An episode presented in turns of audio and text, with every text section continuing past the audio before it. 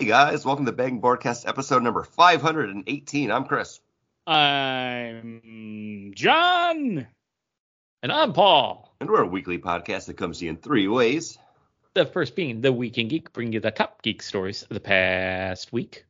Next is the list, the comic books that we're looking forward to coming out March 29th, 2023. And then we follow that up with our weekly rotating main topic.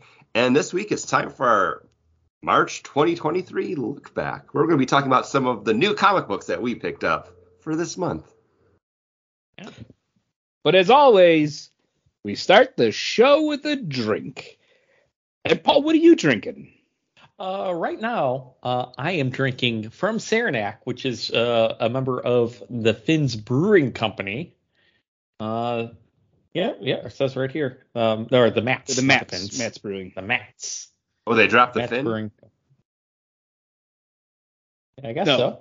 Oh, oh, The oh, FX Mats. okay, so it was always Finn- Mats, but it was Finn and Mats was the. Finn and, Finn and. Mats is that Southern Tier though. This is the FX Matte or the 5X. I can't really tell Yes. on the bottle cap, and I if putting it up to the camera did nothing because you can't see it, listener. Uh, but yeah, the the Matt Brewing Company, and this is their uh, Saranac 1888 root beer, world famous handcrafted soft drinks from FX Matt. Oh, it says right there, FX Matt Brewing Company, Utica, New York. Um, decent decent root beer. The zero ABV alcohol by volume. Um, serving size is one bottle. I love a good- 180 calories. I love a good root beer. It's nice. It's it's got a light, lighter flavor to it. It doesn't have that bite, you know, like Barq's has bite. It does have that root beer spice kind of thing to it, but it's all right. It's decent. I wouldn't I wouldn't say it was my favorite of the root beers. Mm, what is your favorite root beer? You know what? I I think I I, I always go back to uh oh man, I can't even what oh Mug? I can almost picture it. Birch. No. A and W. Not A and W. It comes in the glass bottles just like the Saranac and Oh, the everything comes in I- four pack. IBE or whatever it's called. Yeah, the IB, not the IBS. It's that, not- that one that makes IBC? me feel Yeah. good. I- IBC, IBC root beer. Oh, that Probably is my good. one. I haven't had that in a long time. But yeah, I haven't seen it in so long that I'm not even sure. Maybe it would taste exactly like this, and I'm like, just like nostalgia is just playing such a big role in my mind that I think I like it better. But John, your favorite root beer? Uh, I like the Johnny Rockets. mm, That's a good one. I don't think I've ever had that one. Is that like a legit like you can go get it in bottles of cans, or do you have when you say You Johnny wait, Rockets? Johnny Ryan's or Johnny Johnny, Johnny Rock. Rockets? Sorry, Johnny Ryan. Oh, okay. Johnny Ryan's from Niagara Falls. Ah. Uh, I am partial to a Barq's, as Paul said before, because it has the bite. I do like Mhm. that that kick of spice. Uh, but I will say, after I moved to Florida, I went to an A and W for the first time because they have one here at the mall that I worked at, and an actual from the fountain A and W root beer is amazing. Like it's so good. Um, Yeah. I don't know why they just can't make the root beer that good all the time. You know, I don't know. they got to Gotta just get you know increase that root beer button. Well, because they say it it's the like source. the like made with the cane sugar, which is the same thing that they have like with the Mexican Coke and things like that. Like, which it's just a better soda. Like, I don't know why more companies don't do that. Yeah. Yeah. But John, what are you drinking? You're holding your can. I Uh, can see it am in your hand. You can. Uh, I am drinking from Allagash, their Hop Reach IPA. This is a new IPA from them, and this is 6.8%. And this is a nice tropical hop to it with a really nice bitter bite on the back. Really well balanced. A little bit of that kind of florally notes to it. Um, I love this beer. I had one of these um couple days ago and I was like, damn, I can't wait to drink this again. And I gotta save my other can for the podcast. Um but yeah, really good. Uh really, really like it. Paul, I think be on the lookout for this. I think you'd really like it, Paul. And Chris, you too. I I imagine you can get Allagash. Um, I can get Allagash White here, so I'm.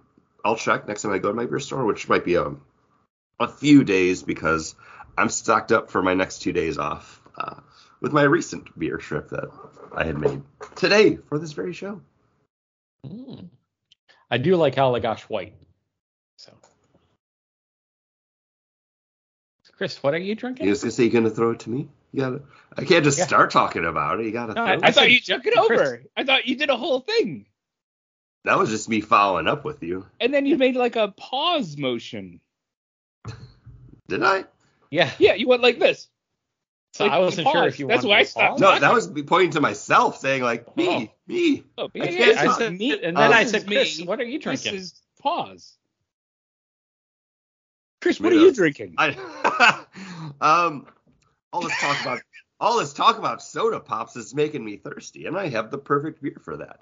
Uh, you just wanted to do that line. Well, get there, back off, man. um, something that I love. I don't drink a lot of sodas, but if I ever see a new style of Mountain Dew come out, I usually Oh, have yeah. to try those just because I'm always interested just to see what it's going to be. Uh, same thing with Doritos. Whenever there's a new flavor of Doritos, I got to get at least one bag. Nothing's gonna ever unseat the champion, which is obviously Cool Ranch, but I still want to see what else is there. Paul, you made a face. Don't.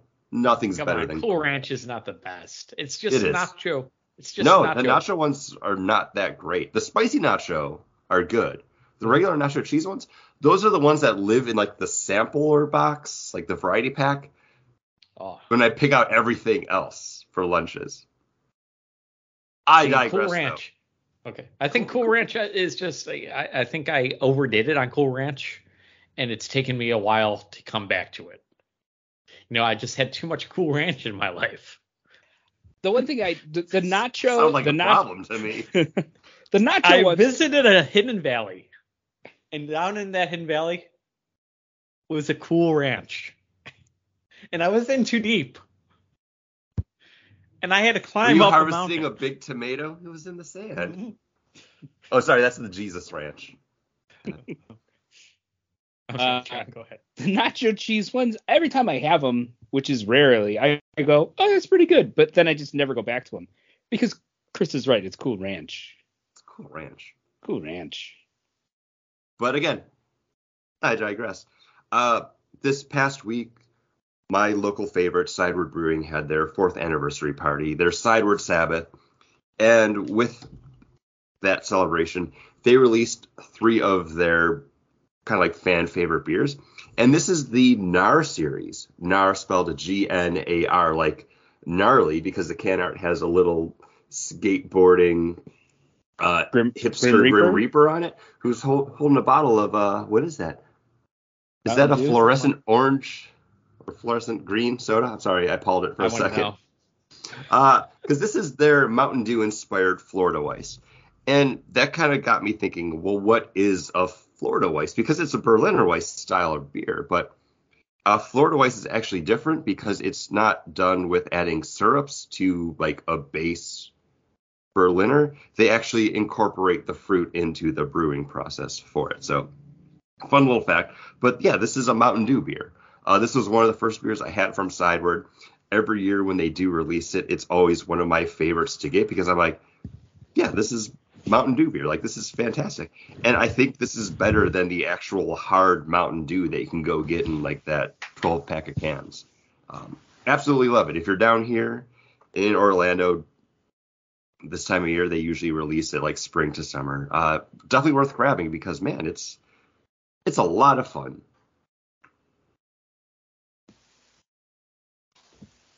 Sounds like fun. It is, and John got up to leave because I don't know if he's grabbing his next beer or what.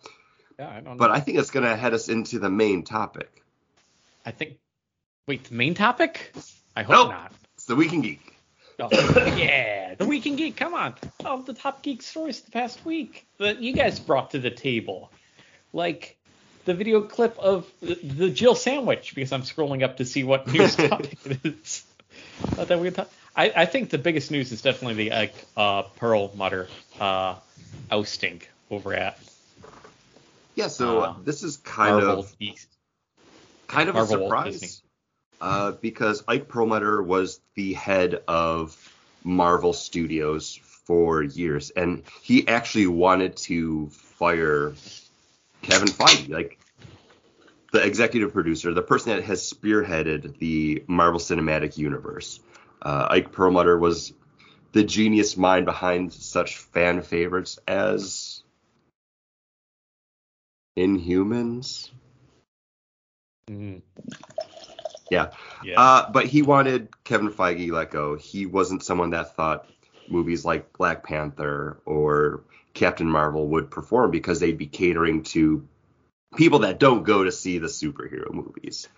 Uh, and as soon as Disney CEO at the time and at now times again, uh, Bob Iger heard that he was trying to get rid of Kevin Feige, Bob Iger basically created a new division of the company, put Kevin Feige in charge of it, where Kevin Feige now answered to Alan Horn, the like president of live action entertainment. He was no longer beholden to Ike Perlmutter, who was the head of Marvel.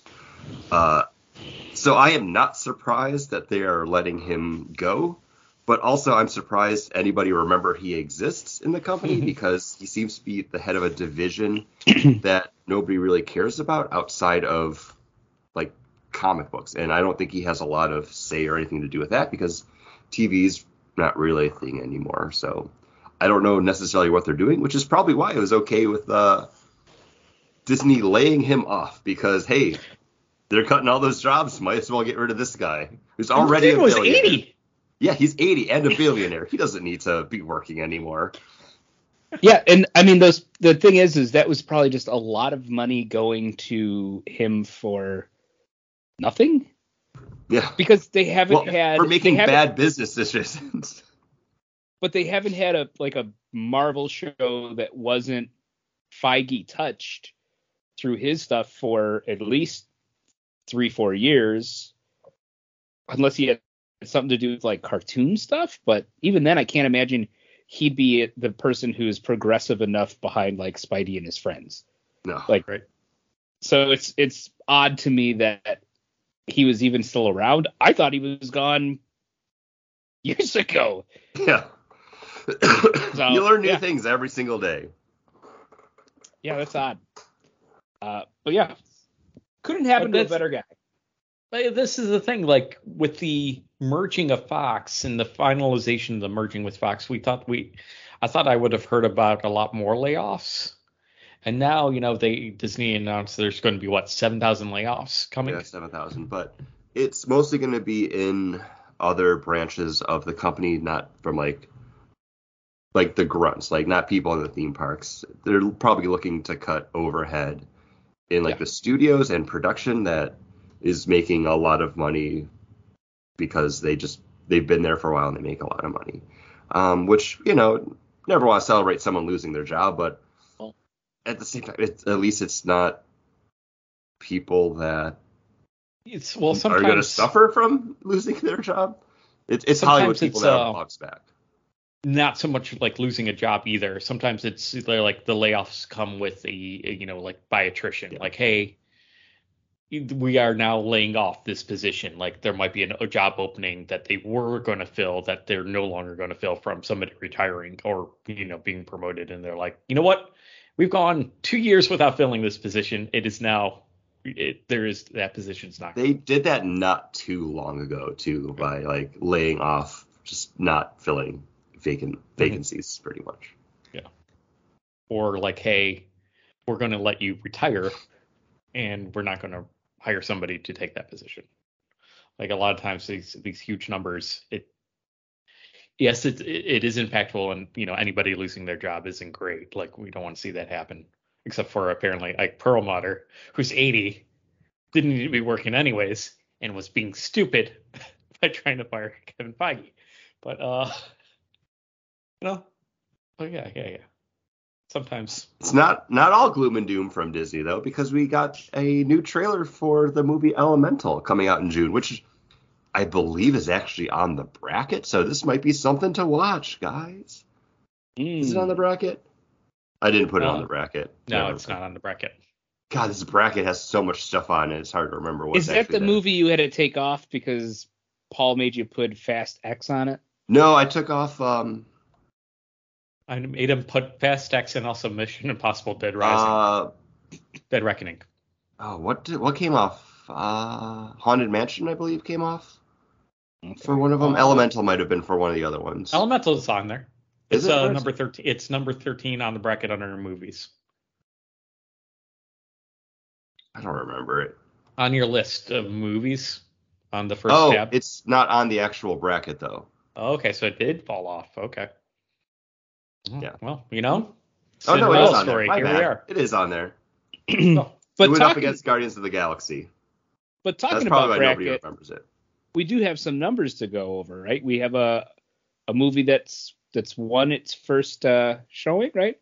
Did you guys talk about that when I walked to get the No, beer? we or did no? not. Okay. You both looked at me like I was like talking nonsense. Well, because we were going to talk about the Elemental trailer, then we got sidetracked with the talking about the bracket, and then we never talked about the Elemental trailer. But is that your thoughts on the Elemental trailer, John? That we should just go right into the bracket? You said this to us. That's why I was like, oh, maybe I- John wants to talk about this. I knew I knew this would be something that Chris would be interested in. That's why I sent it. Uh, it looks like a Pixar movie. It looks like Um, one of the better Pixar movies, though. Like, I didn't get like that feeling from the first like teaser trailer because that was just almost like proof of concept. Like, oh, this is what we're looking to do with this animation style, which was cool. Uh, this one definitely a lot more character focused, and the art style or animation style, I guess, like looks really cool. This looks like one of the ones that I watched the trailer and I go, I probably wouldn't like that. Much like Zootopia. And then Funny you bring up Zootopia because And- and then I go uh I I end up watching it and I'm like, oh, Zootopia's great. this reminds me a lot of Zootopia, and I was like, huh, Me too. That's why I I brought up like Zootopia. Zootopia. I was gonna say Zootopia is one of the better recent Disney movies, but I think that movie came out in like 2016, so it's not even like, recent anymore at this point. Um, looks really good. I don't, I don't think this changes my bracket at all because I had, first of all, I didn't remember it was even on the bracket, uh, but I had Guardians 3 going past it, and after seeing it actually was on the bracket, I remember like, oh, I gave it to Guardians because it's the end of the Guardian saga, James Gunn's last movie. Also, Pixar's kind of burnt people like with their last few releases. Like, I I don't know if it has like the prestige that it used to have. Did they burn themselves, or d- did them just getting sent and shuffled off to Disney Plus burn them? Because everybody's like, oh, well, the Pixar movies are the free ones on Disney Plus, so I'll just wait for them to be on Disney Plus. I mean, Soul was Soul free or was that one of the ones that you had to buy? Soul was free. Soul was free. Okay. Uh, so I I couldn't remember. I think that was the only one that came out like straight to streaming though, because I think. And then also uh, Luca. the Luca. oh crap. Okay. And it Encanto in Encanto No, Encanto was a Disney one, but was Turning Red? Turning Turning Red. Red one. Okay. Wow. Straight Crap. Disney. Okay. Right. We've kind of hit the point now where the Disney stuff and the Pixar things are kind of like weaving together now, like quality wise. I, and I mean that in a good way because they're both like on par with each other. Wow. Okay. Yeah. Maybe. Yeah. And then the well, yeah, they finally got a movie release then Lightyear or the, was the one theatrical release with Lightyear. out. But I was interested in seeing it, but I'm like, ah, I miss opening weekend. It'll be like two weeks from now. It'll be on Disney Plus. Plus, and like two weeks, it, it seemed like a blink of the eye, and it was on Disney Plus already. So I was like, oh well. And it wasn't it, it was a mess. Like I I, I haven't I don't know it. I don't know what it was supposed to be. Like I know what it was supposed to be, but watching it I was like I I don't I don't get this. Um Strange uh Strange Worlds too was was that Disney? Yeah, that That's was Disney. Disney. That also was kind of a letdown and, and Yeah, that I one I still haven't seen yet. I still haven't watched uh, Lightyear either, too. Yeah. I honestly, I don't think either one. Who's the main voice actor in Strange World? Uh, Jared guy- Leto. No, the guy who Oh, really? No, Jake Gyll- Gyllenhaal. Gyllenhaal. I Okay. always get the two of them mixed up. I don't know why. And Dennis Quaid plays his father. Oh, Dennis Quaid's great. Not Randy Quaid. No, Randy Quaid is crazy. Yeah. He was found squatting in his own Hollywood home. Like what? I don't know. I don't know that story. He j- he just really walks around like a crap now. That's why everyone was like, "Oh, he's crazy." crazy. I was waiting in line in uh Tales of the for Little Mermaid, the Disney, the, you know, Okay. at Disney World. Waiting in line. Uh, I didn't know where this was Tales, going. Still kind of Journey of the Tales. Tales of the Little Mermaid. What's the what's the ride in, in Magic Kingdom? That's the the Little Mermaid ride. Anyway, Ariel's Little Undersea Mermaid ride. Yeah, something like that. No, it is that. And we're there. And Kate and I, you know, because we see the crab, so Kate and I kind of go like this. And the kid behind us in line then starts like walking sideways. And then the little kid bumps into Kate, and the parents go, "Oh, I'm sorry. He's practice. He's like walking like a crab." And I'm like, "Where's your pinchers, kid? Where's your pinchers? You can't just be walking side to sideways and not do the pinchers if you're being a crab." They go hand with claw and claw. Like you gotta. Yeah, gotta do it. But yes, John, we do have What? a movie to talk What? about. Because this week or last weekend we did have what? What? What? What the hell was that? We're talking about crabs. Randy Quaid walks like a crab now. Crab. That's how they found him squatting.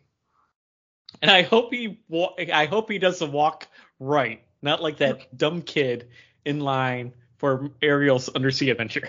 You can't just stand up and do the crab walk. You gotta squat to do it. That's that's just simple. So John Wick four. John Wick wants to remind you to be nice to all pets. If so, if you have a if Is- somebody has a so a I haven't a seen pet, any nice of the it. John Wick movies. Is he still mad about the pet thing? no. Yeah. Okay. What? Well, in my head, canon, he's always angry about the dog. He should always be angry about the dog. Okay. But John says no. John, what is it about John Wick that brings people to the movie theater? Action. Uh, I saw that movie. I, I saw John Wick 4 over the weekend in a packed theater, and everybody was having a great time. There were scenes where everyone was going, "Whoa, oh, get him!" Like everybody was on the same page, having the same great time in John Wick, and it's the just over the top violence and action. Mm. And over top violence and action will let you open up in 3,855 theaters and gross over, or well, not, yeah, gross, 7,000 or $73.8 million. So that is a big opening number, uh, weekend number. It's, a, it's the largest in the John Wick film franchise so far. So that's a that's a pretty big win. It took number one at the box office this weekend. Yeah, and it was definitely enough to beat Shazam: Fury of the Gods, thirty point one million dollars, which is what it was up against. Um, kind of early, but our first matchup, our first defeat of the bracket. So this is going to be Great. sending uh, John Wick Chapter Four up against whatever wins Spider-Man Across the Spider-Verse or Renfield, which is opening this weekend. So Uh, stay tuned for that. I uh I definitely have to say like I can see people going back and continuing to see John Wick because talking to the guys at work about it who all saw it, it was those things like the one guy said that he was gonna go like on Thursday night and I was like I would totally go see it again. Like I it's three hours long, but it's like if I could scrape away that time to be away from home, yeah, I'd go see it again. Uh, people did not go back to the theater to see uh, Shazam: Fury of the Gods. It looks like it dropped over 69% weekend over weekend. It only brought in 90.3 million during its second weekend. So I I talked about wanting to see Shazam. Shazam is actually what I picked to go ahead over John Wick, and we had actually said like, oh, like go see Shazam. Like we were both like, yeah, we like the first one. Like let's go see it. Uh, but then I got sick that weekend, as you can tell, dear listener. I'm still like, semi recovering from it. Uh, so we just didn't go. But now it's been out for a week. I'm at the point where it's like we'll be on HBO Max sometime soon. Like I don't need to go. I'd rather see any of the other movies coming out soon. Yeah. All the other movies, including Elemental, which we talked about. Yeah, see, it all comes back. Uh, I don't have interesting segue for this, but John, you sent us a news story about a thing that could be happening. Yeah. Um. So a one of these Wall Street people has been putting it out there oh, that Wall Street people. These Wall Street people. There's in the article. There's a name and everything, but um, oh, she's their, their names. It was Jill names. Sandwich. Jill Sandwich. Oh. Uh, she um, she's put it out there that uh, Heineken is possi- possibly looking into purchasing Boston Beer Company, uh, mainly for their nationwide distribution and also to get into Boston Beer Company owns Twisted Tea and Truly Hard Seltzers. Um, Heineken and their vast portfolio that they do have don't really have a big tea or um, hard seltzer. Flavored so, malt beverage. What is the thing? Flavored malt beverage. Flavored malt beverages.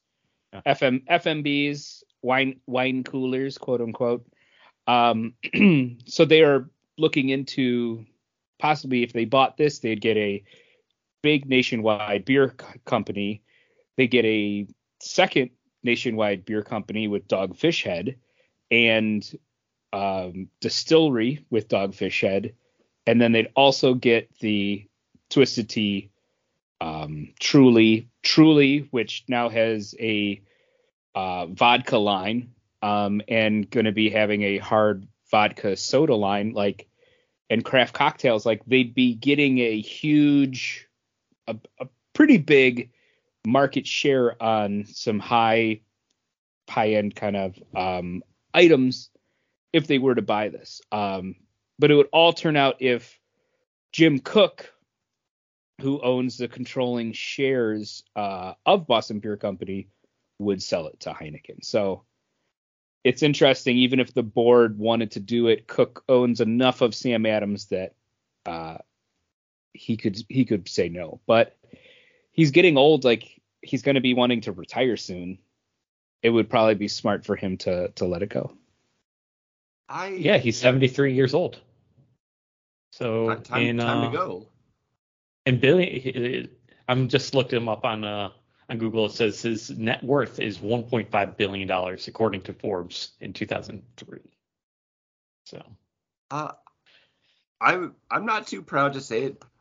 I like a twisted tea every now and then. Like, it's That's... not a bad like gas station. Like, hey, two dollars for a tall boy can buy. Like, it's it's yeah. fine. Like, hot summer day, baby. Hot summer day and like a gas station roller dog. Like, yeah, that could be lunch. I don't think I've ever had a truly with that roller dog. A root beer. Oh. I don't think I've ever had a truly, so I can't speak to that. I think I've seen them out and about. I recognize the name, but I can't tell you the last time I had a Heineken. I don't last know. time I had a Heineken, I was in ne- the Netherlands. Does Heineken like, gotta have one when I'm here? Do, do they brew anything else? Like, is there like a satellite brewery that they also put out something like a like a Killian's or something um, like that um, kind of? They owned uh they own Newcastle. Okay. Uh, they own um, La, La, they they own Lagunitas. Okay. Yeah. I, okay. I like all those. So I do like I do like Newcastle a lot. It's really good. Uh, they they stopped making it. Did they?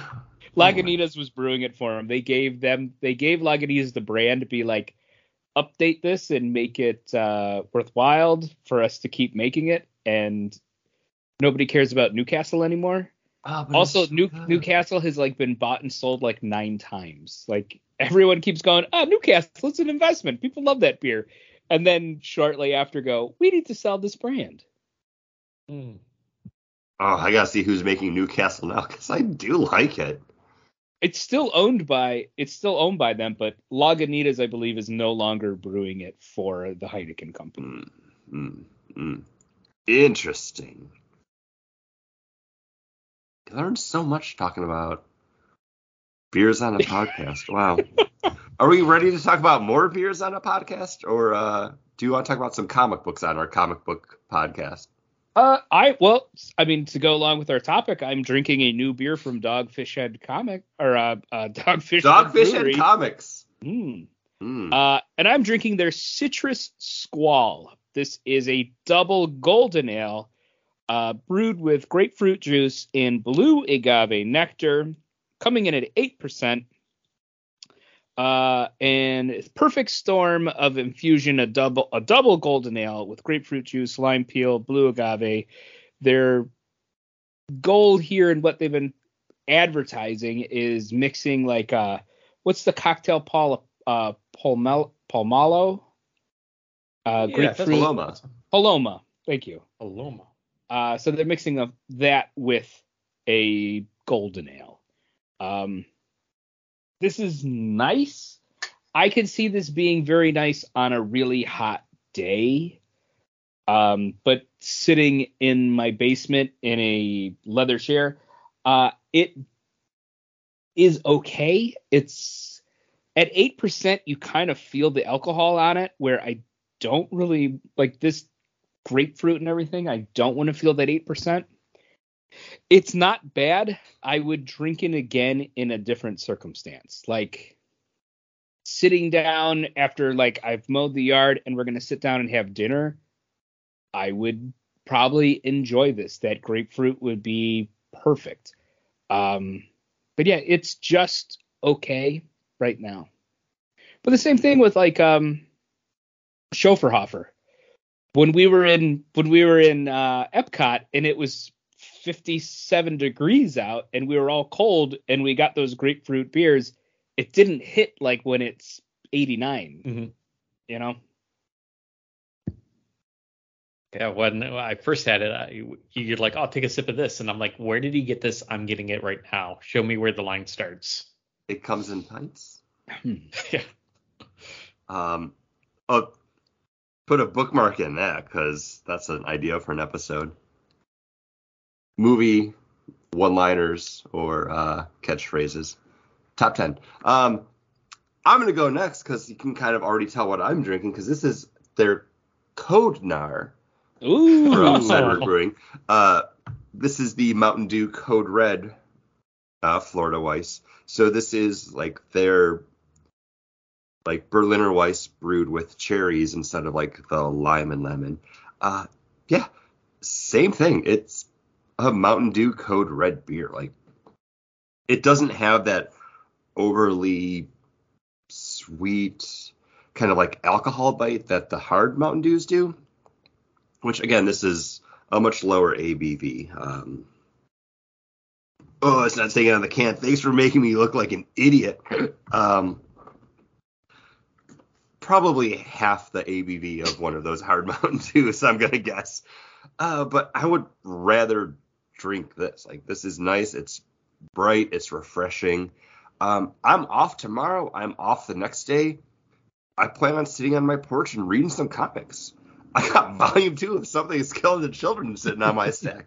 I'm about to get into that. Uh, this Nar and the next beer I'll be having are perfect like hot weather porch drinking. It's like that Schöfferhofer. It's like that right amount of like crisp, like fruitiness that you want to have on on a hot day. And that's what they're going for with the Florida Weisse style. Mm. Mmm. What is Code Red flavor? Is it cherry? Cherry. Sure. I I don't drink Mountain Dew enough. I don't. I couldn't even tell you if I've actually had a Code Red. Really? When it came out, it was like my favorite thing ever because I was like, oh, it's Mountain Dew, but it's different. Uh, and then Live Livewire came out. I was like, okay, that one's good. But then Pitch Black, like Pitch, Black, was good. my go-to. Uh, and then after that went away, Voltage became my next one. Uh, within that time frame, they also did release the two different flavors uh, that were based off of World of Warcraft. Uh, Hmm. But yeah, I digress. Paul, you have a Oh beer. yeah, I'm. I keep on forgetting. Paul's I'm always caught off one. guard when it's like, Paul, we want you to talk about something now, and he's like, what? I'm drinking from Ithaca Brewing Company. This is their root beer. Uh, this comes in a 12 ounce bottle. It's the soda of the Finger Lakes. Uh, no alcohol, no caffeine. Uh, let's see. It. I do not have a. Does not tell me how much calories or no. There's no what's uh, nutritional what's facts on this. IBUs on it? Does it say that? Um, IBUs are made up and they don't matter. So They're not made whatever up. number you want to whatever number you want to say. Everything's made up, man. I- I do remember the Ithaca uh, ginger Oh, ale. Absolutely loved. Amazing. Oh, the ginger beer is Hundred great. percent. Like ginger beer. Sorry. Yeah. I don't think they have that restaurant down the street grading all the ginger for 'em like they used to when we went to Massachusetts like seven years ago. That that ginger Oh, was beer was no, geez, so like yeah, it was it was like 10 years twelve ago. years ago now. Mhm. It was so good. I absolutely loved it. And it was one of those things like I would try to savor it and save those bottles, but I think I maybe made them last like a week before I finished like that four pack. So good. But the root beer, Paul. Root beer is, is good. It does have a little bit more bite, a little more zing than the Saranac, but still not not as bitey, not as not as intense on that uh the the root beer, you know, bitter the, the root beer spiciness that I kind of want. It's decent. It's a good one. Um, I think it would make a, little bit better of a root beer float with this one because it has to have a little bit more of that zing. Mm. Because you know you don't want something with a little too much vanilla, like because then what are you doing with the root beer float? Yeah. You know, you're point? just putting yeah, you're putting vanilla on top of vanilla. You don't want you don't want that. You want you want a big, bold, zesty, right? Zesty. Eh, eh, Yeah, Uh, root beer flavor. zest. To hold up to that vanilla ice cream. Um, I think this one might do do well. So there you go. It might do well. Paul's highest recommendation. That's that's a four from him. Mm-hmm. Four out of four. go. Uh, My But scale Paul- goes up to yeah. what's what's your four out of four book for this week? March 29th, 2023. You know, it might be a it might be a number one on the comic solicitations, but it's a four out of four in my book. And it is clobbering time number one. That's right. It's good. This is a uh, mini series where the it's the Ben Grimm, everybody's ever loving blue eyed thing, teaming up with other heroes from the uh, Marvel universe, and we're getting to start the orange and green together again, battling it out. Uh, they get sent on a wild like uh, interdimensional like uh, team up that they go on, and you know, it, it, and when the bad guys show up, there's only you don't need to check your watch. You know what time it is. It's clobbering It's clobbering time. Oh, it's clobbering clobber time. Um, when you picked this, I was kind of surprised it slid under my radar because I wasn't aware this was coming out. But then as soon as I saw it was your pick for this week, I was like, oh well, Paul loves the Hulk and like thing team up. Like you Mhm. just love seeing those two guys together. Yeah, it, it it's it's fun because I always enjoy like when heroes have like a camaraderie, but they will also throw down every once in a while. Like brothers fight, you know, like one of those kind of moments, and uh, like uh, just that one moment in the um, not Jason Aaron, uh, Jonathan Hickman run of the The Fantastic Four when Johnny, Johnny Storm, Storm. dies, and you know the Hulk shows up and basically They take You him know. out into the desert. Desert, let him and they just feed on him. let him. Mhm. hit It's something. because he needed to work out his anger and everything else. So, and just his emotions. So, I love it. I uh, like that those two guys basic they they they understand each other like nobody else can because they're both monsters, but also are the backbone and the muscle for a group for their respective groups of heroes, and they have to be the monsters for their group of heroes. So. Yeah, I enjoy it. Now I'm going to throw it over to Chris because Chris loves it. Won't talk until you throw it to him. You gotta you gotta throw it to someone. That's how you know like that person's done talking. Uh, this is a very light week for me for comics. I only have two books coming out, so it's kind of one of those like, do I take the trip to the comic book store to get these two issues, or do I just wait until next week to pick up uh, these two and more? But my pick for this week is actually going to be Tim Drake Robin number seven coming out from DC Comics. And it was recently announced that this series is going to be coming to an end with like number 10 or number 11, which I'm sad I'm losing my Tim Drake book. I'm hopeful that it does launch him into his next chapter. Uh, but this has been a very low key Tim Drake living on a houseboat trying to solve a mystery on the docks where he lives kind of story. Like it's a much more like neighborhood related story. Um, and I'm looking to see where it goes now because they solved the big mystery from the first uh, five issues in the sixth. Uh, who was his Moriarty? Um, spoilers if you want to know. It was actually Clayface. Interesting, but not the Clayface you think because there's like 12 of them out there. Um, I really enjoy this book. The artwork is still very hit or miss on it. Uh, luckily, number seven has art from someone different. This one is being written by Meghan Fitzmartin, who's done everything else. Uh, artwork on this one is being done by Sergei Acuna. Um, so I'm looking forward to see some different artwork finally uh, that can hopefully do my boy some justice. Because he deserves it. Tim Drake all the way. John, what's your book? Uh, my book is going to be Waller versus Wildstorm number one.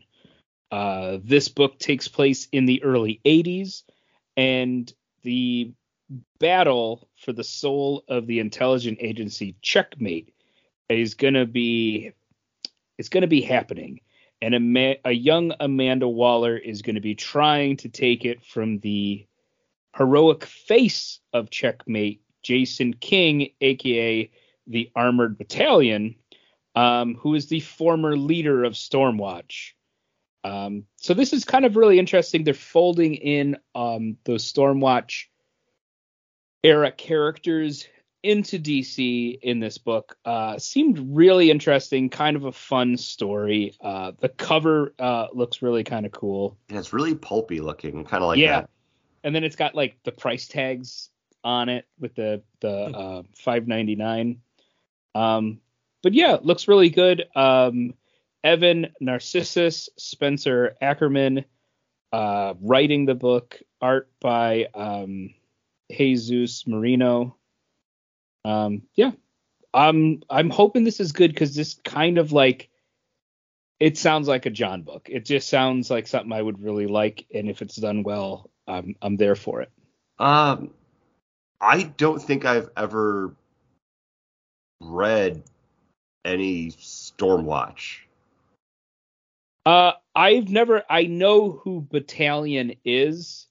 He Like I the- recognize the name, but like when I was like Stormwatch, is that something that like I have any kind of like relationship to? And I don't. Like I literally just like pulled it up. I'm like, oh no, I've never bought any of these books, but I recognize like the covers from them. Uh, Don't worry. Yeah, I'm sorry. Stormwatch yeah, it's- Volume One is my pick for trade policy when it's, com- when it's coming. up. Um, yeah, it's Waller versus Wildstorm, Mm. and then what? Um, yeah, so it's Wildstorm heroes. So it's Grifter, Deathblow, Battalion. So Um, Stormwatch is different from the characters that are in this book. Stormwatch is a Wildstorm series and they're folding in Wildstorm characters more back into the DC again as they've been trying to do. So he was the leader of Stormwatch. We actually had a Stormwatch. Didn't we have a Stormwatch with the new 52 that had like um Martian Manhunter was in it? Mm-hmm. And Oh, Yes. Um I'm on the So- Wikipedia now. I don't know. so they've they've tried bringing it back, but it just feels like they're trying to bring it back and bring a lot of those characters back into the fold because they own Wildstorm and they just keep trying to do that. Um, but I'm a child of the 90s, and a lot of those characters were cool to me then. And uh, you know, 30 years later, let's see what they can do. But Stormwatch uh, is spun out because the fall of the Authority, which is crazy to me. So it's like characters from that were kind of the background characters from the Authority, then spun off to, into Stormwatch, and now we, we we are like just keep on trying to reboot Stormwatch. Uh, I was gonna try to make a Cyber Force joke in here too because those books are all of the same ilk. Uh, but then I realized like I haven't ever read any Cyber Force stuff, so I can't make any kind of reference to Yeah. it. So You don't want to cyber force it. you know what I do want to force though? John into a dramatic reading, and now a dramatic reading from the Batman and Scooby Doo Mysteries, number six, page eleven, panel one. I see the bank robbers have forgotten, or have gotten more exci- exceeded, perhaps, going from a full stop to an exclamation point. Full stop! Your British roots are showing, Alfred. That was a dramatic reading Forgot how to read there for a bit. from the You know- Batman Scooby Doo Mysteries. You know what? You know what? You're got me on this? protesting. You you all right?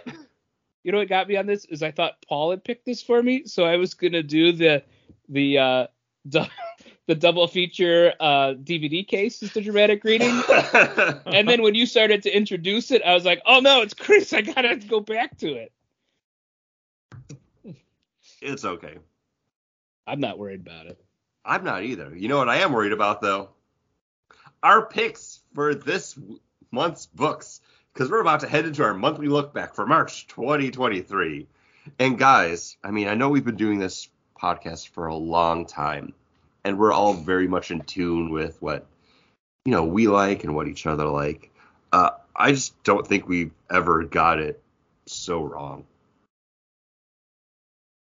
Uh, yeah, especially you, Yeah. Chris. I, I mean, I I don't think I can go first. Like I don't I don't want to be focal That's- in this. So That's Who- good who wants because to go on, on first? uh my my Amazon app here for Kindle, when I search when I click hit the tab for comics, your book Chris doesn't even show up. Uh, It's okay, it does- So it's good that we're not starting with yours. Either. You have to Yeah. go down a spider web. I think Comixology knows nobody should be reading this book or spending the money because it's just like, nah.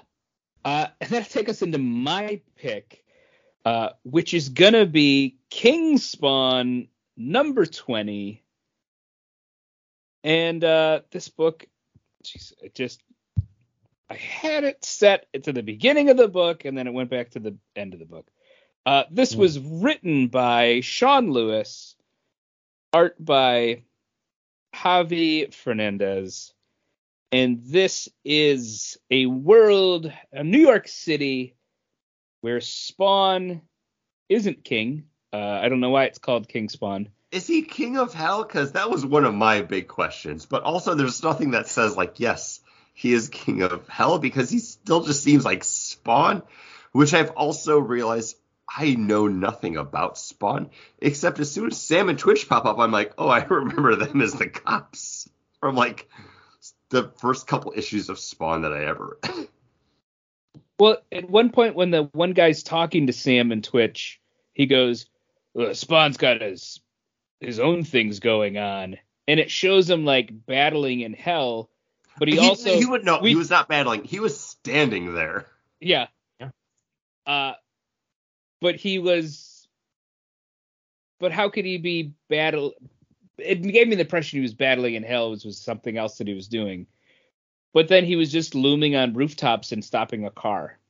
Well, what he's doing is he he joined um the National Guard for Hell, so it's two weekends a month, you know, and just uh, one week a year that he has to go and battle within Hell. So, you know, But I saw the cover. It says King Spawn.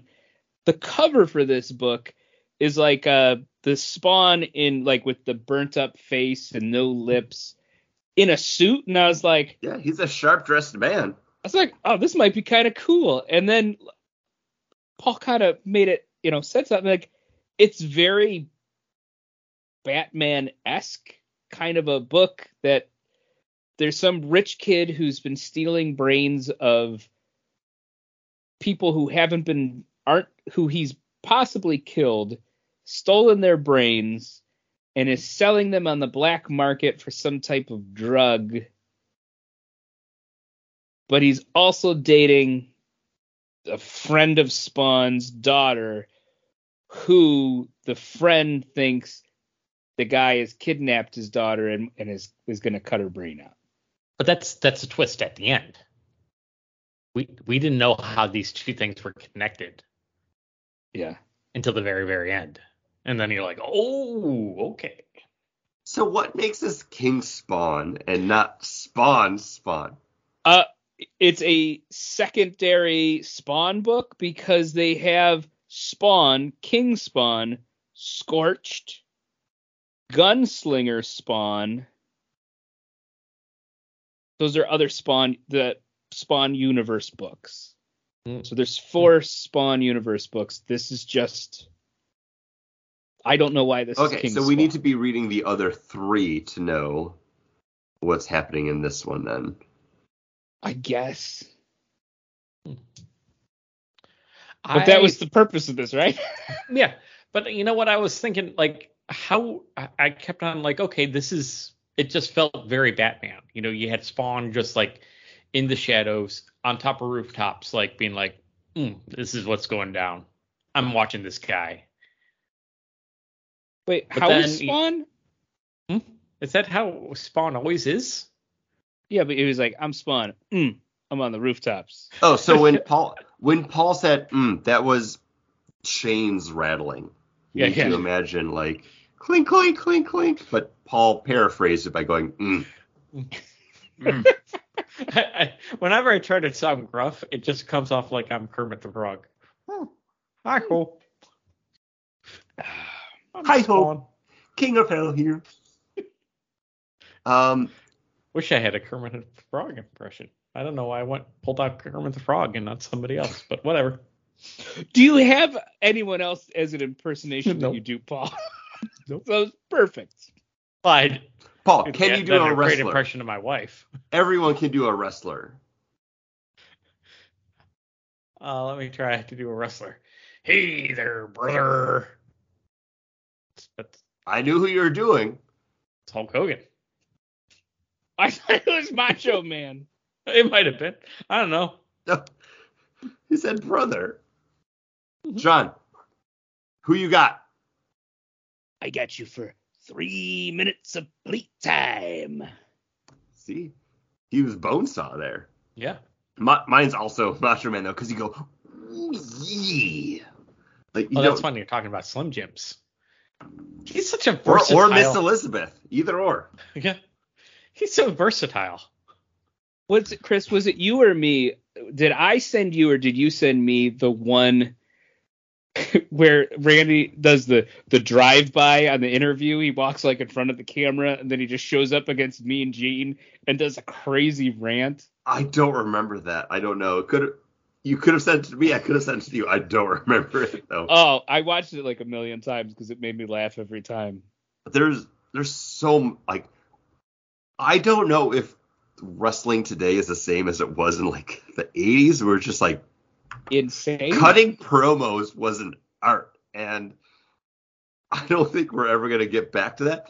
Like I'm not a huge wrestling fan, but I'll get like random like for some reason I keep getting recommended like uh posts from like a Gold Dust like Instagram page, and every time I watch one of their like stories, I'm like, man, wrestling was weird in the 80s. Um, but yeah, uh, getting spawned, not terrible. I feel like we just need to read the other three Spawn books to really know what's going on with this one. And guys, I'm all in. Yeah, it wasn't bad. I just it it took a while to get to where it was going. So And somehow then it when I was got like there, it's like, oh, maybe it's over.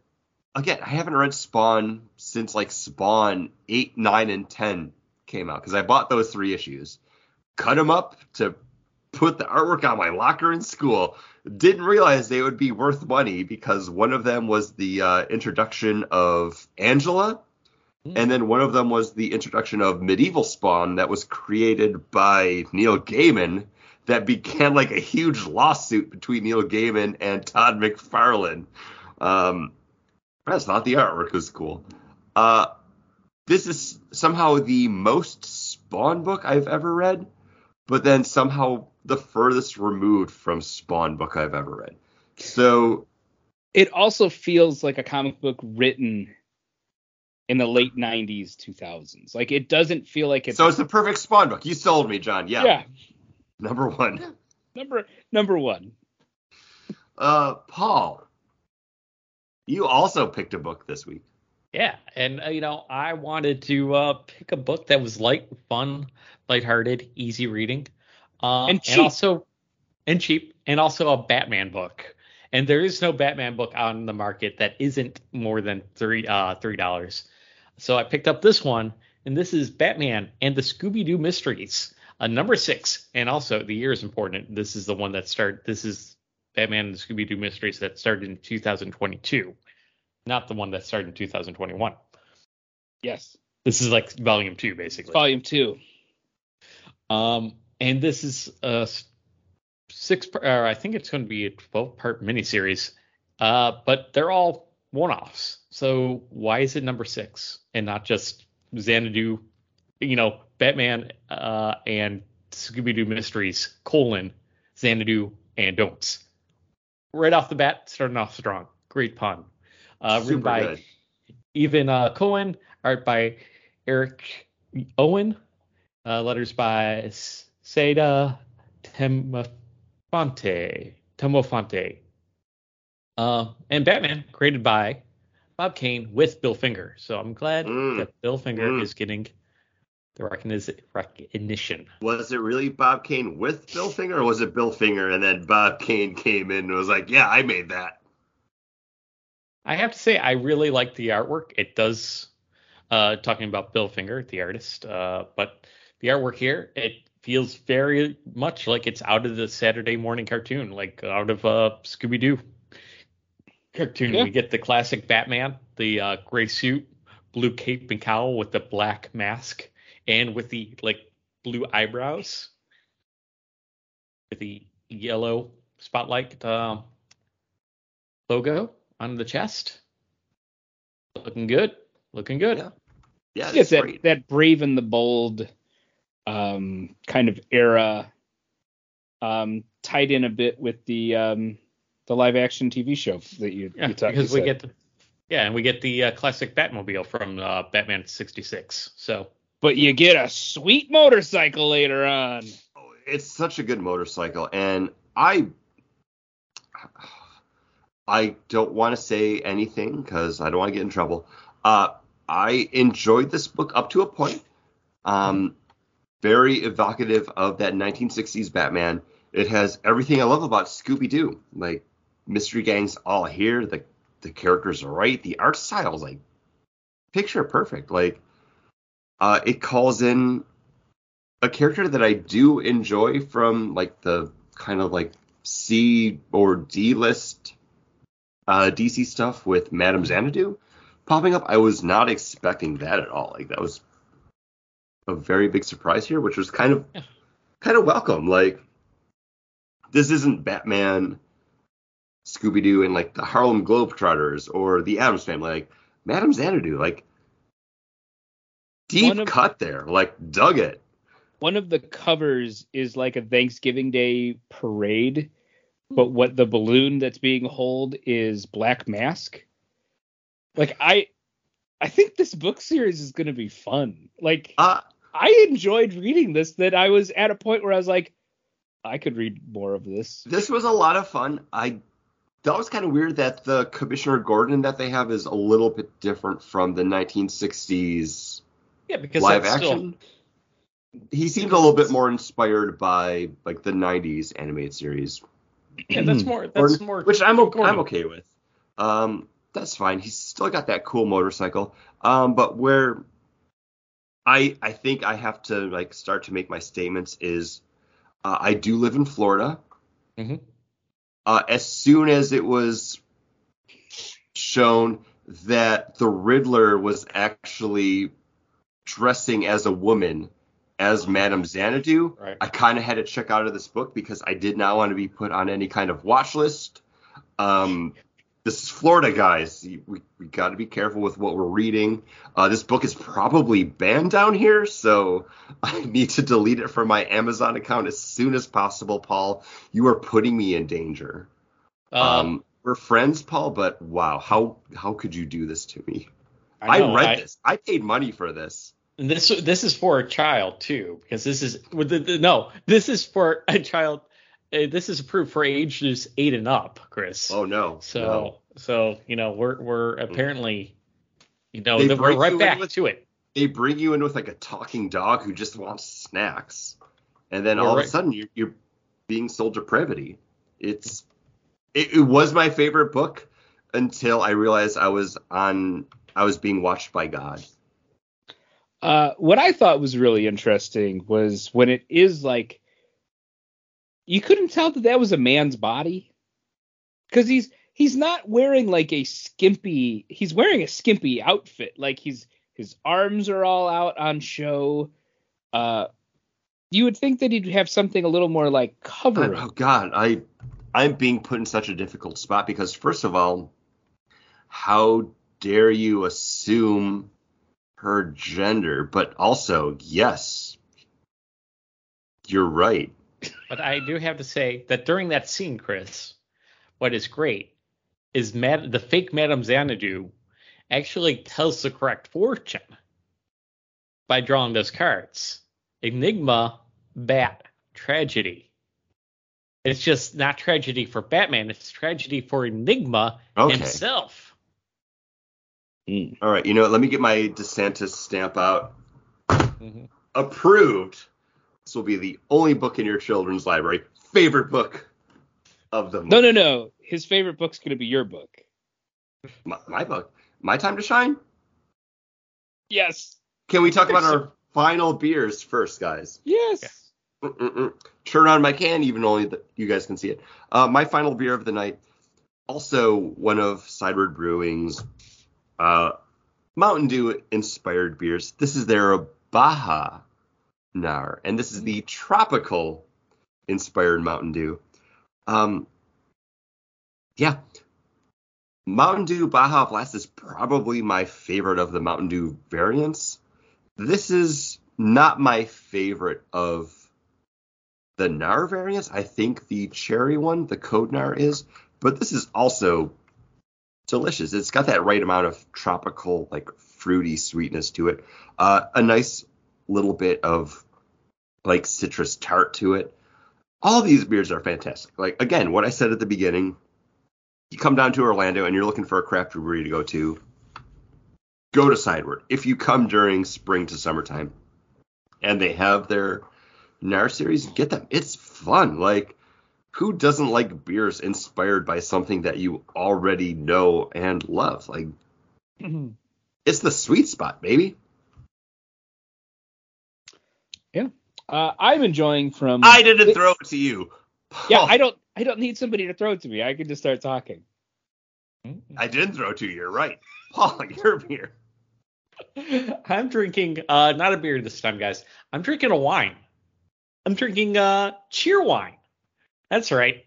And I've this is seen a this, and I'm always kind of curious how it is. Oh, This is Cheerwine's really good. this is crafted cherry taste with zero sugar. Uh, this has been a Oh, drink I'm that sorry. people. A lot of adjectives in there. Crafted cherry taste. Mhm. That's Yep, what you said, right? Yep, that's because that's what the bottle says right there. Crafted cherry taste since So, yeah, that's- There's 1917. nothing natural in that bottle. Gotcha. Go ahead. It ha- it contains naturally carbonated water, caramel color. That's Paul Okay, so one thing's natural. The water.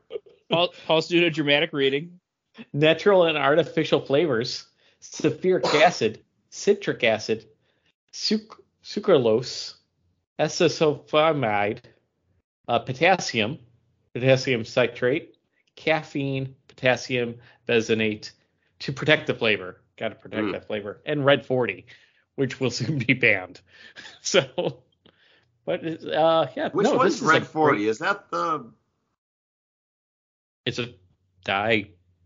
Okay. One. I don't remember. I have nowhere to go from here. I remember like reading about some dye that was like, oh, this one's terrible. Wait till you see why. And I I buy into that hype, so I clicked on it. I don't remember anything from the article though. Thanks, But yes. BuzzFeed. But hey, Cheerwine. It, it is delicious. It has a. It's not a tart cherry, and but it's not a cough medicine cherry either. It's actually just a delightful cherry soda. It's Like a cherry cherry coke kind of. It's cherry. Yeah, it's a cherry coke without the coke. Okay. It's like you mix like Cherry Crush and like Dr Pepper or something together. Like Hmm. there's it's it's good. It kind of stands on its own. Um, I wouldn't say it tastes like other sodas or pop, but I picked this up because I remember um our friend Matt Z brought home a case of it when he was visiting like he went to the outer banks and he was like i had this it was great i can't believe this is it and we started selling it at my store that i was like is this that thing that you like and he's like oh my god where'd you get it and i was like you can get it in my store that i bought it i took it home and i was like darn this is really good It is. Uh, Kate actually Hmm. really enjoys it too, and she's not a big soda drinker at all. Uh, she won't drink any kind of soda unless it is like zero sugar or zero calories. So she just doesn't want to spend her calories on soda. So I made sure I picked up the zero sugar for us the other night. So, uh, yeah, I it's, really and enjoy it's it. still good as a, uh, with the Oh. zero It's still good. I, I I don't think I've had the regular cherry wine before. I was just looking to buy some, you know, some beers and some wines, you know, for the podcast. sure uh And John, you, I- you don't have to there. you don't have to throw it over to me i can just do no, it no, no. I, he's going to edit it later. He'll hear if I didn't throw it to you. Uh, I'm drinking from Big Ditch Brewing Company, local Buffalo brewery. Their Little Waves Lager, and this is replacing their Lowbridge Golden Ale as a year-round beer. And this is, to me, very reminiscent of what Labatt Blue tastes like. Um, I haven't had a Labatt in forever, but this tastes like that. Um, it's one of those things where it's just like you could have made a you could have made a better lager because if this is reminiscent of Labatt's, why am I spending ten ninety nine on a six pack when I can spend seven ninety nine on a six pack tall boys of Labatt's? Or you could go to any bar in Buffalo and get a bucket for like five dollars. Yeah. Um I actually had a little higher hope for this beer because they've released a couple traditional style beers uh over the last couple years that I've been like, "Oh, that's really good. They did a really good job. That was really good." And this is very far from that in my opinion. Um but again, you sometimes the the thought process is Buffalo, it's a Labatt city. Make a beer that tastes like Labatt's. You'll be able to capture everybody with that. Um, but it's it's not it's not a poorly crafted or made beer. It's a nice drinking beer, but it's average at best and reminiscent of a premium lager. Um, again, yeah, grew up, became a person in Buffalo where Labatt's just like that's the beer that you get because it's just omnipresent. Uh, last time I had a Labatt was 2021, so more recent than I expected, but I had it at the Daily Poutine at Disney Springs with uh uh I can't keep showing you pictures through the camera because they just look bad. um I had it alongside some poutine and I I don't think I rated it, but I kept it at my 2.5 out of 5 rating on Untappd. Uh, the last time I had checked into it before that was in 2013, where I I never leave actual ratings on my beers besides just like the numerical score. For this one, I wrote December 14th, 2013. Every time I have this, I realize more and more that it's one of the worst beers ever. Uh, yeah, I gave Labatt Blue Light a 0.25 and said nothing like a cool glass of water. Wedding wedding venue style. So I had it at a wedding in 2016. July 15th, 2016. It's not not great. So to have your hopes set up by them and be let down is depressing because you're already not expecting a lot. Yes. So little waves. Meh. Uh oh crap. So I didn't realize this when I checked into it uh, two years ago in 2021. My uncle commented on it, and because this was at the Daily Poutine, uh, and his comment was, "Lol, I work with so many people, and this is all they will drink. Don't know what else they're missing out on." Uh, for those of you that don't know, my family is actually really cool. Like my uncle loves craft beer. My mom's also a fan of craft beer. Is like a super nerd that watches a lot of like really cool stuff that I don't even watch. Um, yeah, John, why did you buy this? It's a brand new release from them. It's they're putting out a lager, and like I said, like they had put out other traditional style beers. They had a whole series for the last two years called Beers That Taste Like Beers, and they were do lagers, Czech style pilsner, brown ales, um, wits. Like they did tons of different styles that were all really good styles for those. Some of them were excellent. Some of them I, I went back and had a second or third time. Like I was like, yeah, I'll keep buying this. That I thought them doing a hell style lager, they'd be able to have something really good. And it's it's average at best. Like if I was gonna have to spend money and buy a beer and I was at a bar, I would get a Miller Lite over this. I would get a I would get a Genny lager, a Genny cream ale. Like there's so many other beers I would take over this. I would are, probably take a cream ale, but I I don't know where I would go after that. I would honestly not just because we talked about it before. I'd probably go Heineken if they didn't have like Guinness, because Guinness is like, yeah, it's it's good. I mean, I I wouldn't go Heineken if I was I gonna know, get a, like if I was gonna get a green bottled beer, I would get a Stella. Uh, I forgot about Stella. Stella's okay. I could check last Stella's time I had better it. than Heineken. it. I don't remember. Maybe I need to get them in side by side. Next episode, everybody. Um, Paul, did you do your beer? Yeah, yeah. No, I did my wine. Your oh, your Cheerwine. That's right. Yeah, Sorry. I got up to go to the bathroom. I heard most No. of it though. You did great, but proud of you. Yeah, I thought I thought we were going into your book. We are guys, because uh, finally my pick for the evening, uh, and this is gonna be Miss Meow number seven, coming out from Merc Publishing. And if there's two things I love, guys, you know it. It's comic books and cats. And The also third craft thing- beers. The third thing, though, would be big booty bitches. And this book hopes to deliver on all of those. I also like wasting my money. Four ninety nine. Um, I had my hopes up for this book. Um, uh, written by Murphy, also written and edited by Aaron Sparrow, with art by Renzo Rodriguez.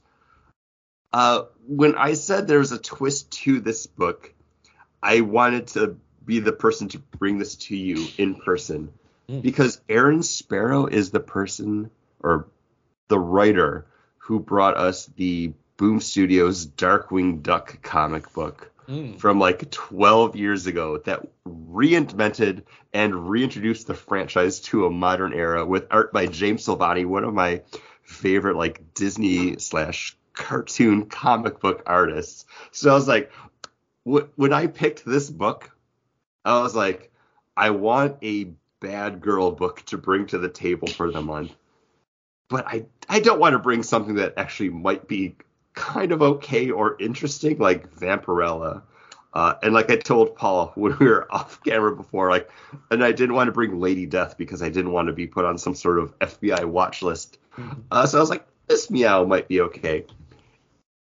And then I bought the book and I was like, how am I going to defend myself if I actually wind up liking this? Because the covers for it are actually like really cool. Yes, they're cheesecakey, but there's some like actual like star power to the the covers themselves. And then I realized, oh, I bought this book. I can't read it. And this has happened to me before. I've bought stuff on Amazon slash Comixology uh, because just how I sign into websites, I still go to Comixology.com, even though Mhm. then it loops me through to Amazon because Comixology pulls up faster than Amazon does. Uh, then I sign in, I buy my book. I bought this and it wasn't showing in my library. And I was like, oh crap, I'm having this issue again when we first switched to Amazon from Comixology, where I buy something, but it doesn't realize it's me trying to buy it. So it's being flagged as like, hey, someone's trying to buy something. Because that kept happening. And that's ultimately pirate notice what led to us to like stop sharing information is because anytime anybody would log into my account i would get kicked out and i was like i can't do anything on this guy. sorry um Which wasn't no. bad when it was just Comixology. But then once it became all of Amazon, that's when we all kind of had draw the line. Check, checked my email. I had nothing saying like whoa you're flagged because i bought all three of these books in a row. One two three. no hey sign in check your password email us. So i was like okay well i bought it so it should be showing. Go to comixology nothing. All right well let me log in on my computer and see i open up my amazon kindle account because everything's shared between them. It shows me my most recently purchased books. I have batman scooby-doo mysteries. Okay i got paul's mm-hmm. picks king spawn got john's. My next book superman number one. Well okay i'm back to paul's picks where's my book? It's not showing. But if i search for it it shows up. I'm like okay well that's kind of weird. I can't describe or explain this at all. But you know let me let me dig into this book that i'm looking forward to. Uh start going through the pages. All right well they're not loading completely. I can see the artwork. Well maybe this is like preliminary stuff. Maybe it's showing me sample artwork. And then i'm thinking oh no like i'm going on further than i should be. Mhm. let me go back to the beginning. Let me close it out. Let me reload in refresh. No maybe it's a silent issue? All right let me try to let me let me piece this together based on the art the artwork's not bad. It's it's not what i want it to be but it's not In, it, in the course of you doing all this, when is it that I sent the message that said, Is anyone else having a problem with Miss Meow? Oh, this this was like Mhm. a day and a half before. That's you why I was so us- quick to respond. Yep, me too. Let's You- go. You couldn't give us a heads up on this? Oh no, I did. I didn't want to. Um, I'm going to read you the solicitation for this because Miss Meow number Hmm. seven, coming out from Can we just Merc also say Publishing. Nope. there's there's hold, no please. dialogue in Hold, this please. book? Hold please. Uh, Miss Meow's game of cat and also cat continues as she's uh, she faces her toughest challenge yet. She finally has her claws on the helmet of Leonidas, but at what cost? And she can keep it long enough to unlock its secrets. Not if Leonidas himself has anything to say about it. Um, there is something going on with Amazon Comixology Kindle where if you buy this book, not only is it not presented as any other comic book that you buy, it also has no dialogue balloons. Uh, so you're basically just looking at art and then trying to piece things together. And again, And- the artwork's not great. Like But it- it's the, the not artwork also doesn't cover the terrible. whole page. Like that's Yeah. my page. It, it doesn't do like the panel by panel zoom in. Um, this book is broken. I didn't get the story I was sold. And even when you get through the book, it gives you like four more pages of what should probably be like letters or publisher info. Like, hey, Mhm. here's what else we have coming out. It's not, it's all just blank. There's framework that seems like it should have images in it. Uh, this book is broken. This is gonna be the first and only time that I'm like, can I return a digital comic book to Amazon? Because I want my $4.99 back. Um, guys, those are my thoughts on the book. I'm sorry if I talked crap about it and you loved it. You never want to yuck someone's yum, so Right. uh, go ahead, Paul. Your thoughts, Miss Meow. Uh, okay, so I thought that it was just a. Now that you read the, you know, like the solicitation, uh, I, I now know that the helmet of Leonidas is actually important and not just some weird kink It's fetish. not. It's just like- not a helmet. like that. It's like, oh, I got your nose.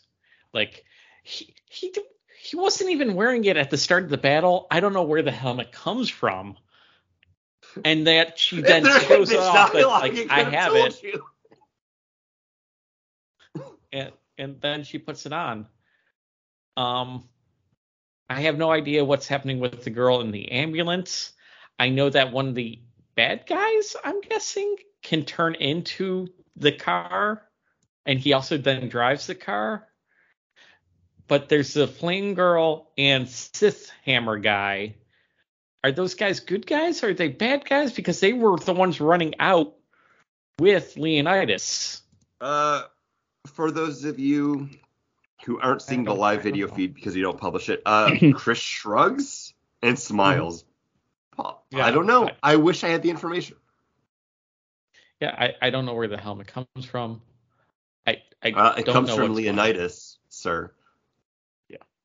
Yeah. It's in the name. Hello, it's a lance. Oh, it's in the name. It's in sorry, the name. John. I'm sorry. You're very quiet during all of this. Oh, I'm trying to see if I can return this book. Paul, Paul and I, I are was- probably talking down. Like, you love this. This is your number one pick. Uh, defend it. Go ahead. Uh, there is there, I there's there's nothing to this, but you can barely read it. It's chaos on the page. Even if there were word bubbles, I don't know where they would fit anywhere. Mhm. It's ridiculous. Well, And I struggled to be able to find this book. It doesn't show up when you open up your like Kindle account. Well, first of all, it doesn't show in Comixology. it doesn't at show all. as a comic. It shows as a book, and that's what's happening. It's being loaded in as, uh, into Comixology as a book and not as a comic. That's why the guided view isn't working in or anything because it it's loading as if it was a book, and somehow the whatever lettering that did happen just didn't make it onto the page. And in fact, there's a page where I have a whole blank page as if A return. Oh, I, there's multiple. Because they're Yeah. all at the end. So I don't know if that's where you should be in like the ads for other stuff or letters pages. yeah, they're like odd pages with like just a couple squares on them. Mhm. It's yeah. and I think the first couple pages where you, it just gives you the plot by script by, that's all supposed to be like layered in a certain way, and, and it's loading up the layers and not the combined image for the actual page as well. so, uh, yeah, it's it is broken, and John figured out how to return it. Good for him. Uh, please share that with us after the show. Um, I just need to get the whole story. So when I go to my comic book store uh, Are you gonna pick this up in this uh, week in or next week, format? if they have it, I'm gonna pick it up. I, I do want to see what. Are you what gonna thumb when you when you go up and you ask if they have this book? Because it's not just gonna be sitting somewhere. It- You're no, like, I, hey, Do you have My- this book? Can I just see if there's words in it? my no, my comic book store knows me at this point. Like Mhm. I've been there long enough now that when I walk in, they say, "Hey, Chris," like picking up your books. Like I don't want to be like, "Does this book have words in it?" no, I think you should. And then you can explain. Not only you're not now- only did I purchase this book, I'm not a and there was something person, wrong with it. John, I made my John. two best friends do it, and then not tell them there's a problem, and Oh. have them try to figure it out. Oh, so I two two things. First of all, John, I'm not a prideful person, but I don't think I can walk into a comic book store and be like, "Oh, does book have words?" Second of all, if your books both had words in it and you're just playing it off like I'm the odd one out, fuck you guys. It was a Um, big joke that we knew. That's why I sent the message seven hours ago of I think there's something wrong with this book.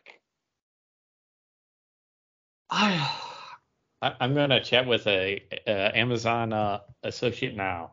so get back once you have like the whole chat thread, Paul. Let us know because I don't want to delay any more of this. Um, How do I start chat? Oh, here's my red. how do I start chat? Um, None of the words are showing up. so guys, again, I think we all kind of missed the mark this month, so maybe uh we do it again. April Fools. This was all fake. We picked Oh. bad books, everybody. It was for the Paul. competition, but I won. No, because Paul still picked a book that like we would never pick up. Batman Scooby Doo Mysteries six out of twelve. No, Well, but, well, Paul would. but but he picked it I up, might- but I was like, I'd I'd read more. I'd go back and Ah, read more yeah. of this. Of all the books, that's the one I was like, oh, this is fun. It knows what it is. It's a Scooby Doo Yeah. Batman 1966 book. Yeah, that's the Perfect. winner. But winners of bad books. Yeah, I don't- You know, I I, kind of I picked it as a bad book because I'm like, oh, it's a weird crossover. It's going to be kind of janky, and it was a little bit janky because I don't think it was that Yeah. janky. I feel like well, uh, I feel like it worked for what it was. Commissioner if you- Gordon coming up to Batman. I have these letters. They were left in your usual place. They weren't signed. Oh, thank you, Commissioner. but they And were the- addressed with a certain code. And then it's like everyone in the in the mystery mobile is like, well, I sent Batman a letter and didn't sign it. Like me too. But but then that thing gives you the payoff of Batman being like, yeah, I got all of your letters. Like, of course Yeah. it's that, Mike. I liked a lot of that book. Uh, the only issue I really had of it, and this is super nebbish, I'm not wearing my glasses, but let me push them up off the bridge of my nose, is why would Batman go to Madame Xanadu's abandoned storefront as Bruce Wayne? And not just Batman from across the street on a rooftop. Like there was no reason for him to like walk by as Bruce Wayne on the phone with Alfred, be like, "Eh, "There's nobody here though." That was the only thing that kind of like took me out of it. Is like mm, he could just look at it from anywhere as Batman. Uh, yeah. The other thing too is you couldn't really tell the bank robbers masks had Yeah. exclamation points, all of that, until he said it later. And then I go back and I was like, well, this one's just a dot. This one you can't even see Uh, it. Most of the time, dot, it's a full stop. Full stop. Oh, you call it a period here in the colonies. um, but like most of the time they're running with like bags of money in front of their faces, so you can't see their masks to get that to get the the the riddle, quote unquote. Yeah. And, And while we're talking he about- figures it out because he's like, oh, he skipped over the question mark, and I'm like, is there an actual like order for punctuation? Could have Yeah. How, however, one. it's set up on your your computer Uh, keyboard. While we're t- also talking about other like nitpicky things about books that we didn't like, um, why didn't Miss Meow have any words in it? oh, John, I feel like your book was the most innocuous of both of them. it was just there. It would be a book that we would have read anyways for this show. But like, at some somehow it point. still is just like, yeah, this is middle of the road. um, Paul, have you made any progress talking to the robots? Nope. All right. no well, progress? I don't have anything else, guys. Again, this was an April Fool's episode, more on each other than you as listener. We didn't do we didn't do the typical like, oh, here's fake stuff. Uh, my initial thought was like rebranding the podcast, like all new, all different Bag and Broadcast with the new number one. That just seems like a pain in the ass to do for episode downloads. So if you're listening to this, hey, this is 518, it's not number one. You're welcome. We're not doing some stupid joke. Uh, the stupid joke was on us. I got Most my money. I got my money back. I'm okay. uh, next week will be the real March 2023 look back with probably decent books. I liked mine. Also, mine is a book that I'm like, oh, John's probably gonna love this. With Uh, it's you- a book I wanted to pick. The Did customer service one, rep has no idea I, what I'm I talking bought about. it. I haven't read it yet. it's it's a John book. It's Uh, it's I, I good had to spend all my time trying to figure out how to read Miss Meow. The other thing too that is insane is you said it was the guy who brought back Darkwing, Darkwing Duck, Duck. Uh, which is one of the only times I ever liked Darkwing Duck was that man writing it. So Maybe, maybe you would love Miss Meow if you can actually read it. read it. Maybe. I'll let you know. but listeners, let us know your thoughts on any of these books if you read them. If you were able to read them, email us over at bagandbroadcast at gmail.com.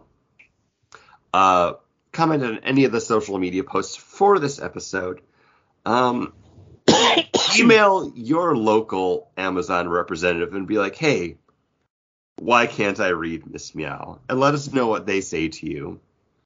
In the meantime, we'll see you later. Finger guns. Pew pew pew. Paul I just went wild. I, I turned off my mic because I was uh, typing a lot. You're still recording though, Paul. Uh, I am still recording, so I'm going to hit stop record.